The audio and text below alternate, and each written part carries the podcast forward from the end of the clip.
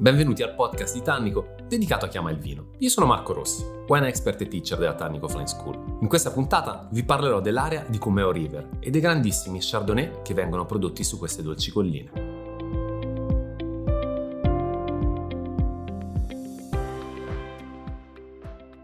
La zona di West Oakland è conosciuta anche come Cumeo Cumeo è il nome di un fiume che appunto solca questa, questa zona e quindi i due nomi sono praticamente equivalenti. Però Cumeo è anche il nome di una delle aziende vitivinicole più famose della zona, che appunto si chiama Cumeo River e che risale agli anni 40 ed incarna alla perfezione quella che è la storia ma anche l'identità di questo territorio. In questa zona per intenderci troviamo aziende come Nobli o come Babbage che sono tra le più famose della Nuova Zelanda, ma il nome Babbage per esempio ci fa capire subito quelle che sono le origini croate proprio del, di questa azienda vitivinicola. Infatti questo territorio che è estremamente umido, con uno strato di argilla leggermente più spesso che trattiene appunto l'umidità, è stato sviluppato negli anni 40 dai coloni croati, per intenderci. Quindi questo è proprio un, un territorio che ha una forte identità coloniale, una forte identità di sviluppo. Al tempo però le produzioni erano con uh,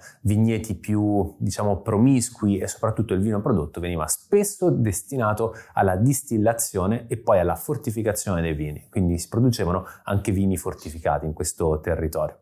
Una grande sfida quella di andare a produrre grandi vini in quest'area, soprattutto in, nei tempi passati, anche perché l'unico modo che si aveva per andare a lottare contro appunto i rischi che l'eccessiva umidità può portare erano i sistemi di allevamento. Non di rado qua troviamo infatti il sistema di allevamento a lira, che per intenderci è quello con quasi sembrano delle braccia protese al cielo da parte della, della vite. In questo modo siamo in grado di regolare molto di più l'esposizione al sole, ma soprattutto la ventilazione dei grappoli, cercando quindi di non avere grande umidità. Questo è un territorio che rimane stretto sia tra l'Oceano eh, Pacifico che tra il Mar di Tanzania, quindi le caratteristiche climatiche, l'umidità salina marina è molto molto evidente, quindi anche questa è una grande sfida per i produttori di vino del territorio. Però com'è che Comeo River si è sviluppata ed è diventata oggi l'azienda che produce forse lo Chardonnay più importante in assoluto della Nuova Zelanda,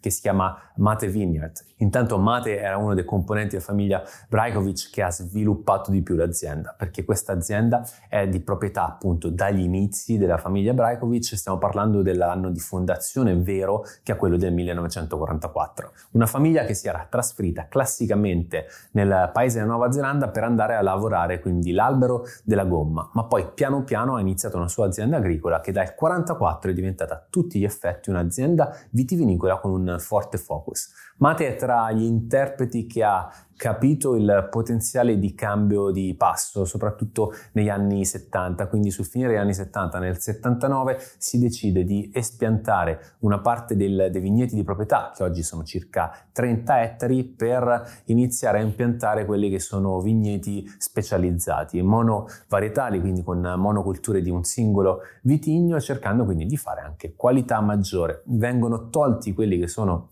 alcuni del, degli uvaggi utilizzati principalmente viene introdotto il Sauvignon Blanc perché comunque nel territorio di Oakland è presente, ci sono stati dei tentativi nel momento in cui il Sauvignon Blanc è diventato trendy, è diventato di moda, è diventato identitario, ma poi la grande qualità non è stata sviluppata con il Sauvignon Blanc, nonostante l'azienda Cumeo River riesca comunque a raggiungere standard qualitativi molto elevati con qualsiasi vitigno vanno poi a toccare e a lavorare. Si comprende però qui appunto che il focus sulla vigna è molto importante nel nel 1990 verrà espiantata un'altra vigna, verrà introdotto lo Chardonnay ed è questa la vigna di Mates Vineyard appunto che dà origine poi a questo Chardonnay incredibile. Ma procediamo per un passo alla volta. I, oggi la nuova generazione che ha visto Michael tra i protagonisti assoluti della famiglia ha iniziato a innovare ulteriormente, tant'è che Michael nell'83 da giovane si trasferisce a mh, mm, lavorare, a vendemmiare, a capire come funziona il sistema del vino direttamente in Francia. Da lì ne deriva una visione legata alla Borgogna di quello che lo Chardonnay può essere, tant'è che si inizia a lavorare in maniera più eh, attenta e certosina in vigna abbassando le rese tantissimo, quindi oltre al sistema a lira che caratterizza per esempio anche Mates Vineyard, però si inizia anche a fare una cernita, una selezione delle uve in maniera tale da non portare in cantina quelle uve che non sono in grado assolutamente di regalarci delle grandi emozioni tradotte in vino. Si abbassano le rese in generale proprio per cercare di concentrare maggiormente quelli che sono gli aromi, quello che comunque è anche il, il sapore e il succo. Quindi una visione molto chiara. Ma Michael diventerà così bravo in realtà da a un certo punto guadagnarsi il titolo di Master of Wine, quindi uno dei 400 Master of Wine presenti nel mondo, ma stiamo parlando del, degli anni 80, quindi sul fine degli anni 80, nel 1989 appunto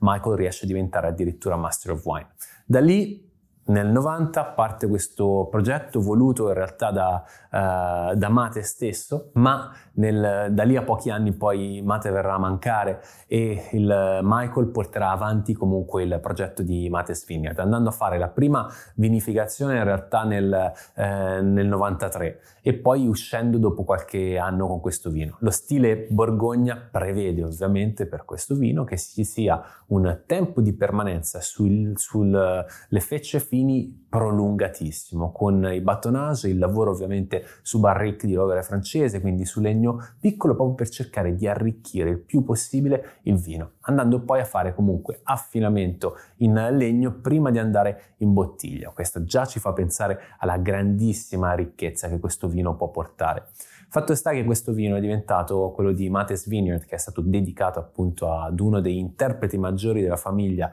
per quanto riguarda Cumeo River, eh, l'azienda vitivinicola, è stato così clamoroso, così fragrante, così fragoroso proprio nel modo di porsi sul mercato internazionale che addirittura un'altra Master of Wine come Jancis Robinson in una degustazione, Jancis Robinson è una delle uh, Master of Wine più importanti in assoluto, con una conoscenza della Borgogna altissima e mai messa in discussione, arriverà ad attribuire come collocazione geografica questo vino degustato alla cieca la Borgogna, quindi lo identificherà come un grande Chardonnay della Côte d'Or. Di fatto stiamo parlando di uno Chardonnay della Nuova Zelanda, di un territorio che non aveva i riflettori puntati fino a quel momento, perché la zona di Auckland era considerata sotto molti punti di vista una zona inferiore, una zona più dedita appunto alla produzione locale piuttosto che quella legata al, all'export. Da lì ovviamente il vino diventa famosissimo, viene prodotto con tutte le cure e inizia a raggiungere risultati sulle guide eh, internazionali che mai nessun Chardonnay della Nuova Zelanda poteva vantare. Stiamo parlando tranquillamente di punteggi che vanno dai 95 ai 98-99 punti addirittura, quindi siamo proprio nell'Olimpo della produzione di vino bianco mondiale una Nuova Zelanda che strizza l'occhio alla Borgogna, per un vino che risulta sempre molto maturo, però con questa tensione incredibile potremmo forse equipararlo più anche la Côte d'Or a quella new wave, quella nuova ondata che a un certo punto si era introdotta su Chablis piuttosto che verso i tradizionalisti, che ha cercato un po' di eh, imitare quel trend che in Côte d'Or aveva portato il legno a essere veramente importante, ma l'acidità che ha in Chablis ovviamente è difficile da mascherare anche con questa grandissima massa, con tanta sostanza. E quindi in qualche modo inquadrarlo forse più in quella direzione. Ad ogni modo il vino in bocca ha grande acidità, rimane sempre teso, quindi molto molto gradevole. Al naso rispetto a quelli che sono proprio i classici aromi che possiamo aspettarci, nonostante si ritrovino sia dal varietale che dalla Nuova Zelanda, siamo in un'altra dimensione, perché qua non troviamo assolutamente la banana per chi la vuole cercare, giochiamo più su un discorso di mela, poi viene fuori un agrume, abbiamo sì delle note che virano leggermente verso una pseudo dolcezza che può ricordare delle note magari di, di miele, ma il vino non risulta mai stucchevole al naso. E soprattutto in, eh, al palato galoppa, quindi ha un bellissimo ritmo, è super avvolgente, tocca proprio tutti i punti delle papille gustative regalando una sensazione quasi tattile al palato, nonostante stiamo parlando di, ricordiamocelo, un vino bianco e non un vino rosso che può giocare sul grip del tannino. Un sorso che è quasi eterno e persistente per il miglior Chardonnay della Nuova Zelanda.